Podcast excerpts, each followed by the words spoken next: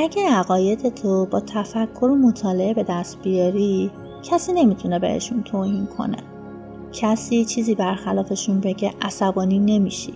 یا میخندی یا به فکر فرو میری.